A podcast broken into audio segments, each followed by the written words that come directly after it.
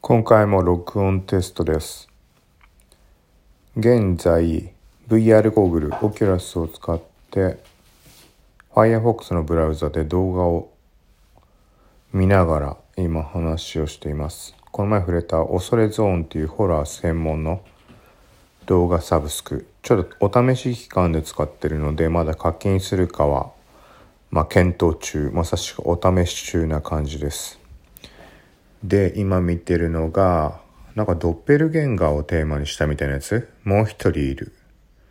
うん、なんとなくで流した感じなんだけどで今イヤホンをつけてゴーグル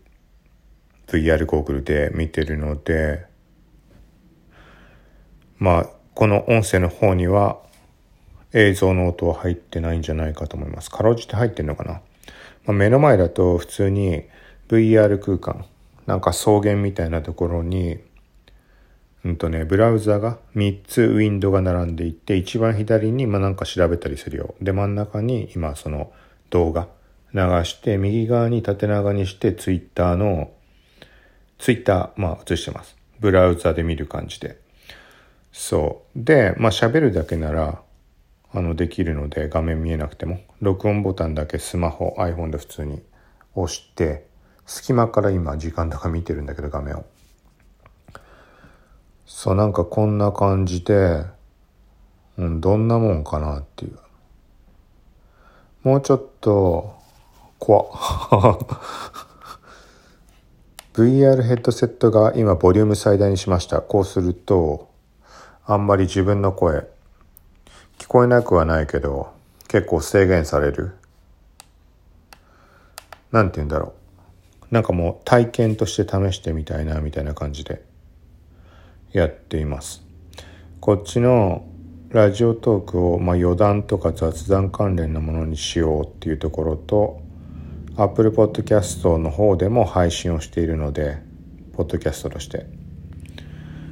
そうで新しくサブスクだとかチャンネル機能とか Apple 側に追加されるタイミングなのでいろいろ試している最中です。その中の一つとして、まあこういうふうにいろんな、なんか、ちょっとしたこと、特に意味のないこととかも録音をしている感じです。ちょっと感覚がつかめないな。この映像を見て音を聞きつつ自分も喋ってるって感じが。なんかだからこれ慣れてくれば、なんかあれだよね。例えば、人と会話しながらテレビを見てるみたいな感じで会話もできるだろうし、ラジオトークもまあライブ配信ってあるわけだよね。まあ意味があるかはわかんないけど、こう見ながら、なんか最近あの副音声的に配信するね、番組とかも増えてきたりしてると思うので、耳で聞くタイプのやつ。うん。まあ特に意味を求めて今やってるわけじゃないんだけど、